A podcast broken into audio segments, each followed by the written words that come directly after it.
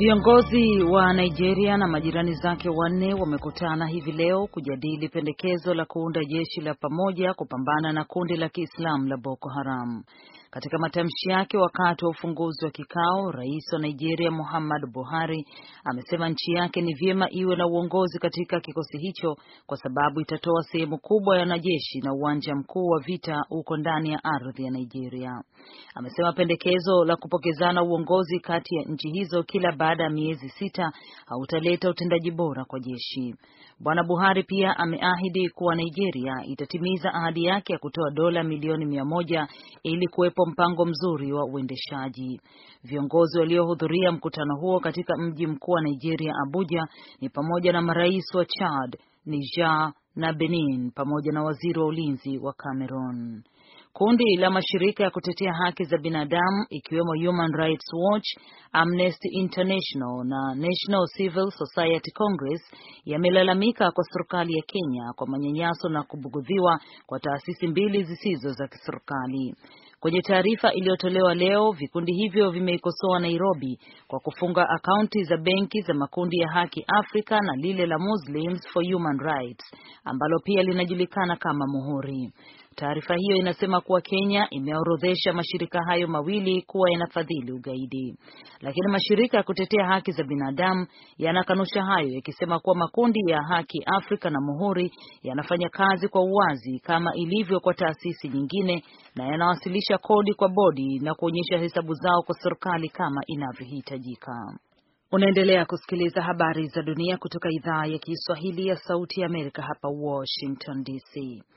Awamu ya pili ya usaidizi kwa Iraq kutoka kwa serikali ya Marekani kwenye vita dhidi ya Islamic State unatarajiwa kuanza katika kipindi cha wiki sita hadi nane zijazo.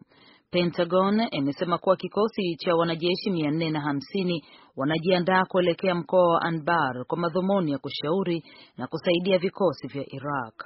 Vikosi hivyo vitafanya operesheni kutoka kituo cha kijeshi cha Takodum kilichopo kati ya Ramadi na Falija, miji miwili mikuu ambayo kwa sasa iko mikononi mwa kundi la Islamic State. White House imetangaza jana ikisema kuwa Rais Barack Obama alishauriana na Waziri Mkuu wa Iraq Haidel al-Abadi na kwamba hatua hiyo inaendana na msaada aliyokuwa ameomba Bwana Abadi. Kikosi hicho kipya kitaungana na kikosi kingine cha wanajeshi elfu tatu na mia moja wa Marekani ambao tayari wanawapa ushauri na mafunzo wanajeshi wa Iraq kote nchini humo. Shirika rasmi la habari la China limesema kuwa mkuu wa zamani wa ulinzi Zu Yongkang amehukumiwa kifungo cha maisha jela kwa rushwa na kumfanya kuwa kiongozi wa kwanza maarufu kuangushwa na kampeni ya kupambana na ufisadi kwa chama cha kikomunisti.